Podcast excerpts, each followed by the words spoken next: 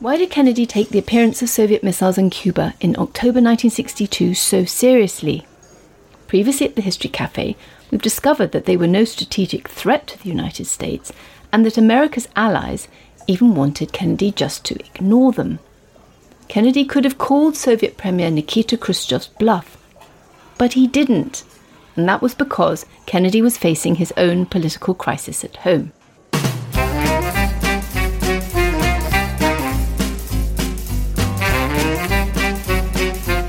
Hello, good to see you at the History Cafe. This is where we come to talk usually about historical stories everyone knows. Just want to try out some new ideas. I'm John Rosebank. And I'm Penelope Middlebow. At the History Cafe, we revisit stories that have got stuck in our collective memory, but just don't look quite right to us. So get yourself a coffee, pull up a chair, and let's see what happens.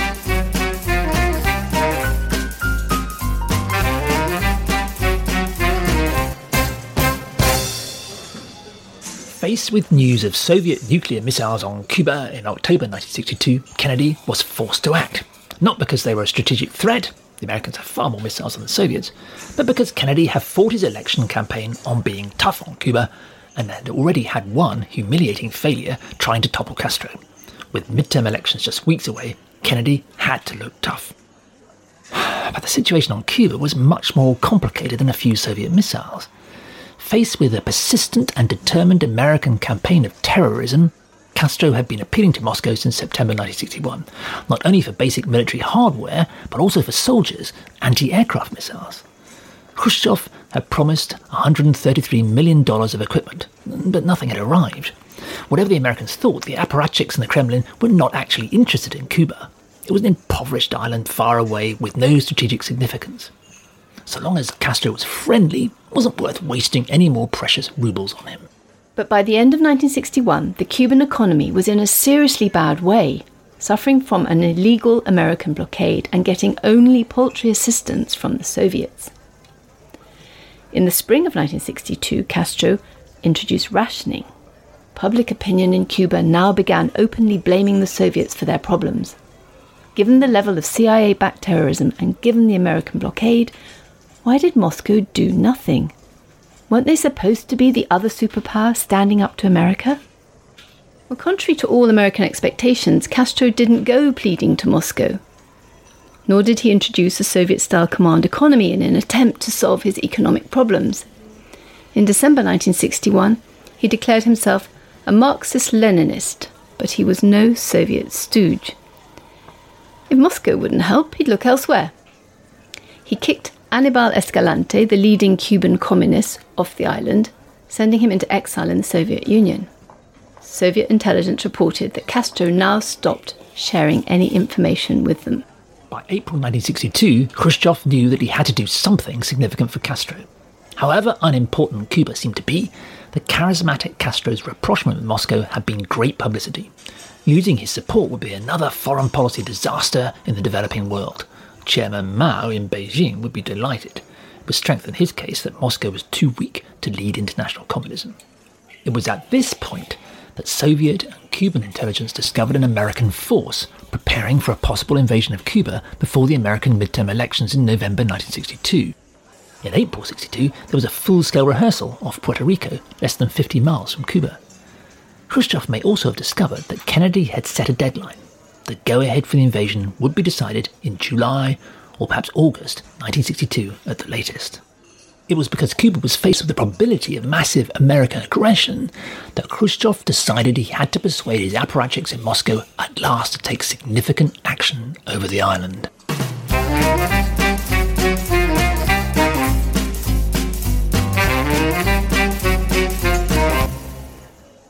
Intelligence that the Americans were planning a full scale invasion of Cuba, Khrushchev decided in April 62 he would have to act. From May 1962, Soviet military personnel began arriving on Cuba. At first, Khrushchev promised just a motorized regiment and 2,500 men. It would probably have been enough to deter the American invasion, since, for diplomatic reasons, the Americans would almost certainly have held back from a direct firefight with Soviet troops. But Castro loudly complained that he needed at least 10,000 men, Khrushchev sent one of his generals to talk things through, but on his first day in Havana he went for a swim and died of a heart attack. It was at this point, at the end of May 1962, that Khrushchev came up with a much bolder solution. He always claimed that his priority was to keep Castro on side. Since putting nuclear missiles on Cuba would be strategically irrelevant, as we've seen, and since he probably needed no more than a scattering of Soviet troops to deter an American invasion, making a grand gesture in order to keep Castro on side would make sense as an explanation of why he decided to put nuclear missiles on Cuba. On the 24th of May 1962, he informed his Presidium, his ruling council, the only way to save Cuba is to put missiles there. What he meant was not only keeping the Americans out, but also keeping an increasingly difficult Fidel Castro sweet and averting the political disaster of losing him. So, the Cuban Missile Crisis began not because Castro was a dangerous communist, but precisely because he wasn't. Khrushchev at first intended the missiles to keep this independent young revolutionary on side. But once his extraordinary project had got underway, the Soviet leader quickly began to develop other plans too. After all, it was obvious that once the Americans discovered nuclear missiles on Cuba, there would be an international crisis. And international crises were exactly what Khrushchev had been trying to engineer for years in a bid to get concessions out of the Americans. So Khrushchev began developing further plans. Since 2000, historians have been turning up scraps of evidence about a top secret session of the Soviet Presidium held on the 1st of July 1962. According to historians Alexander Fursenko and Timothy Naftali, Khrushchev now presented his cabinet with a new elaboration of the Cuban Missile Plan. He explained to them that the missile program would need to proceed in complete secrecy until mid November 1962. It was important to maintain total secrecy until then, since Kennedy's midterm elections early that month would make the Americans volatile and difficult to deal with.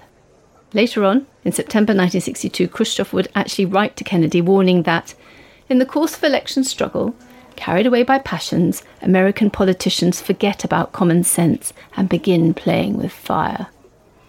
But once the elections were over, Khrushchev told his presidium, he would go back to the United Nations in New York and reveal his missiles to an astonished world. Seizing his advantage, he would then present his key demand that the Americans and their allies should give up their grip on West Berlin.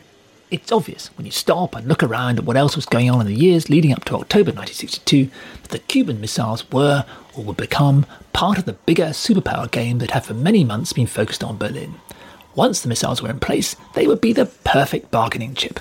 Khrushchev, always ready with an earthy remark, said that it would be like throwing a hedgehog down Uncle Sam's pants. He'd only remove the missiles in return for a promise that the Americans and their allies would abandon West Berlin. Given Khrushchev's track record of creating crises to gain concessions, particularly over Berlin, Kennedy shouldn't have been surprised.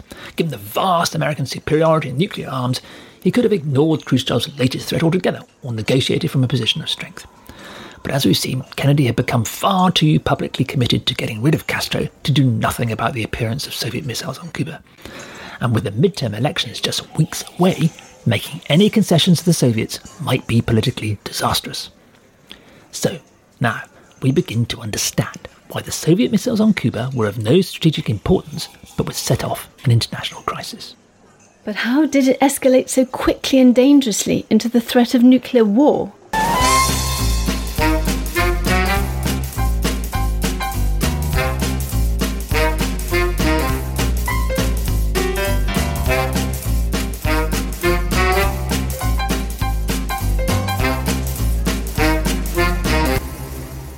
Khrushchev's missiles on Cuba were intended to keep Castro on the Soviet side, but also to get American concessions over Berlin. But in fact, the more he thought about it, the more advantages Khrushchev began to see in his plan. Four days after the meeting with his presidium, Khrushchev wrote a bullying letter to Kennedy. Of course, he said nothing about the missiles, but he prepared the ground for his move at the United Nations later. Failure to solve the Berlin problem any longer he wrote to Kennedy, would involve a threat to peace, which must be averted now when it is not too late. He summoned the American ambassador in Moscow and mischievously asked him whether Kennedy would prefer a crisis over Berlin before or after those important midterm elections. A few days later, for reasons that are now obvious to us, he demanded the Americans stop sending planes to spy on his shipping. Kennedy, looking nervously ahead at those elections, agreed so long as the Soviets put the Berlin question on ice. He didn't want a foreign policy crisis in the election run up. Khrushchev agreed to behave himself, but only until the elections were over. By now, Khrushchev was also thinking he might push the Americans not only to get out of West Berlin, but also to sign a nuclear test ban treaty. It would enormously assist his struggling domestic economy if he could stop spending on more nuclear weapons, and it would stop other countries, particularly West Germany, getting any nuclear weapons of their own. By 10th of July 1962, Khrushchev had his plan ready. He would send 40 ballistic nuclear missiles, taking them from the ones currently stationed in Ukraine and Western Russia and aimed at targets in Western Europe. But what the popular version of the story doesn't tell you is that Khrushchev sent a great deal more than this there would also be 42 rather aged 1940s Ilyushin 28 bombers capable of carrying nuclear bombs. Also, two nuclear cruise missile regiments and 12 Luna nuclear battlefield missiles.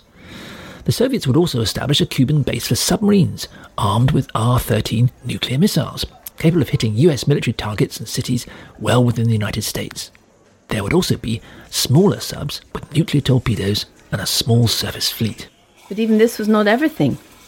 After all, as we've discussed, one of Khrushchev's priorities was to deter, or at worst repel, an American invasion of Cuba. So he would also send two tank battalions and four motorized regiments, also a squadron of brand new MiG 21 fighters and a helicopter regiment.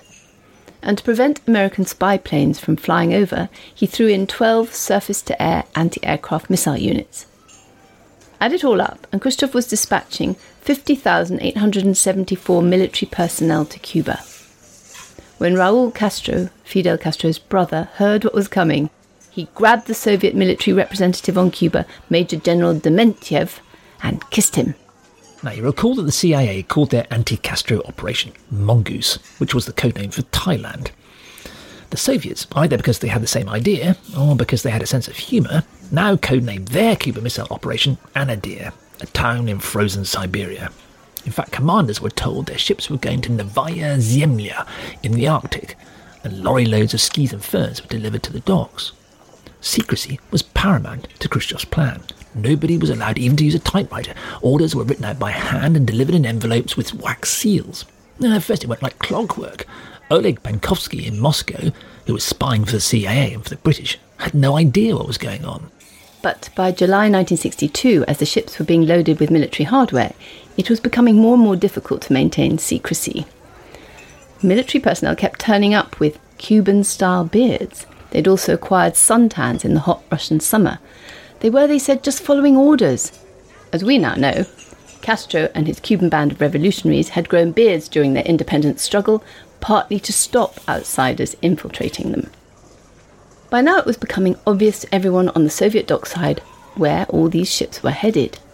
So the Soviets invented a cover story about sending aid to Cuba. They stretched tarpaulins over their ships' decks with agricultural machinery written on them in large English letters for the benefit of American spy planes. 2,000 Soviet soldiers crowded onto a cruise liner, posing as tourists, agricultural workers, and students. Aboard the 85 other ships that sailed backwards and forwards to Cuba that summer, the men were told to keep below. It got so hot they each lost an average of nearly 10 kilos, and one died. If they spotted an American spy plane, a few would come on deck dressed in check shirts and dance like farmers. When they reached Cuba, they disembarked and unloaded at night. Even so, Khrushchev's plan had a fundamental flaw. With an operation as vast as Anadyr, absolute secrecy was just impossible to maintain. All along, Castro told Khrushchev that secrecy was a mistake. It'd be obvious to everyone on the island that something big was going on. Cuban authorities intercepted 17,000 letters from people on the island who'd seen special roads being built and houses knocked down to allow the long missile trailers to travel through the villages and across the island. There were so many American operatives on the island, or people working with them, that every ship that entered harbour was being reported to the Pentagon. American spy planes couldn't miss the military build-up and the gun emplacements being built. Talk among the Soviet military on the island was so careless that several Cuban officers turned themselves in to their own military authorities, saying they'd accidentally overheard classified information. They were imprisoned at a club on the outskirts of Havana. Khrushchev's response to Cuban worries over secrecy was typical. Don't worry, he told them. I'm going to grab Kennedy by the balls. So, what was Kennedy's response during that summer of 1962 as reports flooded in of this huge new Soviet military encampment 19 miles from Florida? Well, given how much fuss he'd made over Eisenhower's failure to deal with Cuba, you would expect him to take a tough line. But the last thing Kennedy wanted in 1962, with the elections coming up, was another run in with Khrushchev. He'd already asked him not to raise the Berlin question until after the elections. So Kennedy made a fateful decision he decided to keep this obvious Soviet escalation on Cuba as secret as possible, especially from the American public, and especially until after those all important midterm elections. It was a decision that would come back to bite him.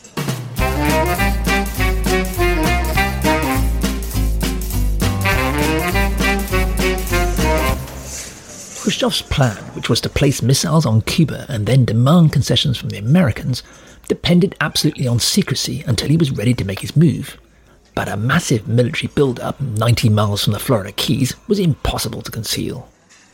American intelligence reported what was going on to Kennedy. CIA began discussing contingency plans in the case that the Soviets put nuclear missiles there. But Kennedy's priority was to keep the news of what was going on away from American voters.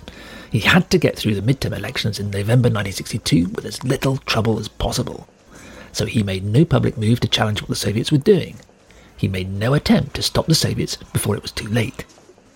Kennedy's had a clandestine back channel for communication with the Russians through a Soviet agent in Washington called Georgy Bolshakov.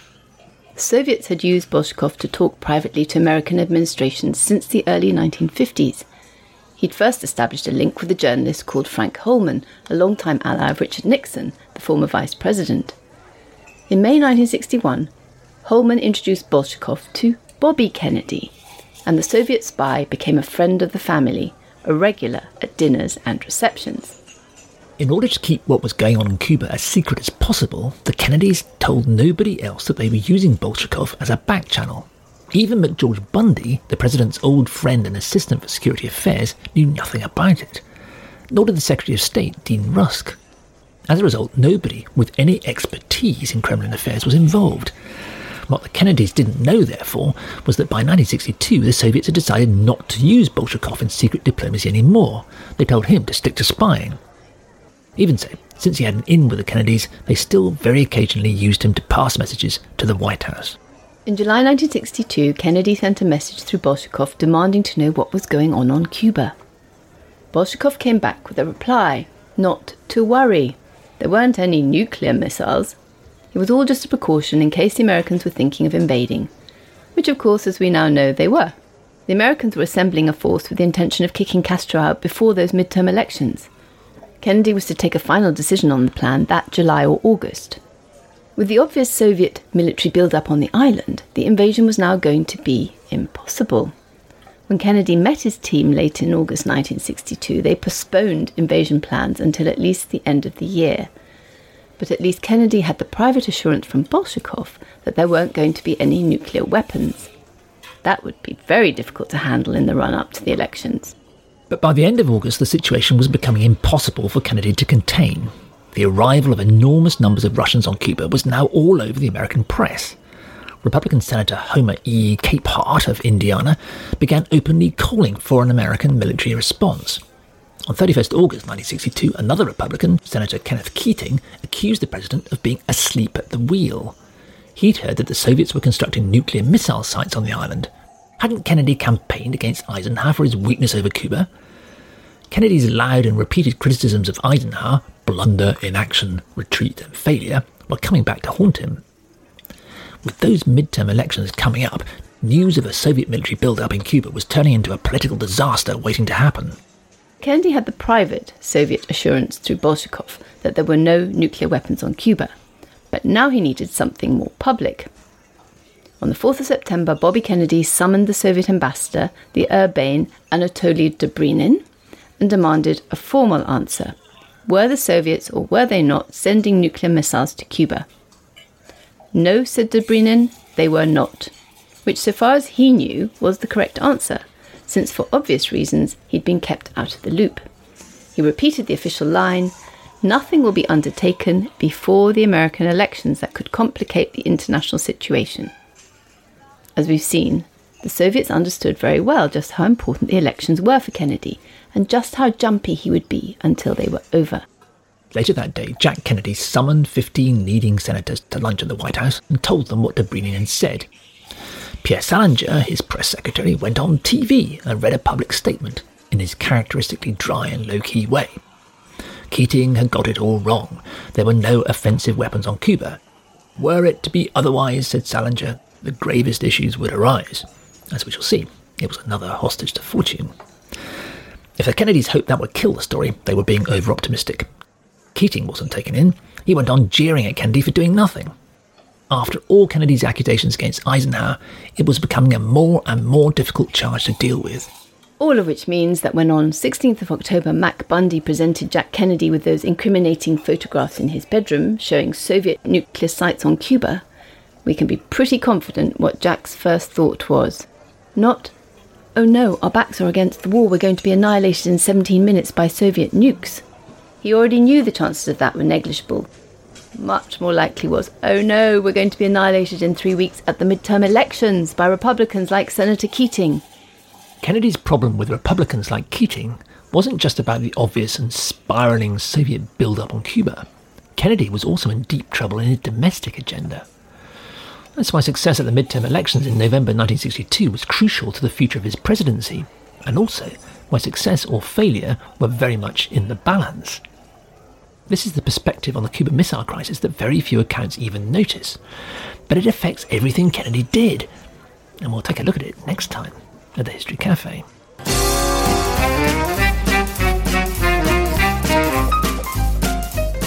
For more on this story and others at our History Cafe, go to historycafe.org. There you'll find information about us and also about further reading you can do. It's also a way to ask us any questions you might have.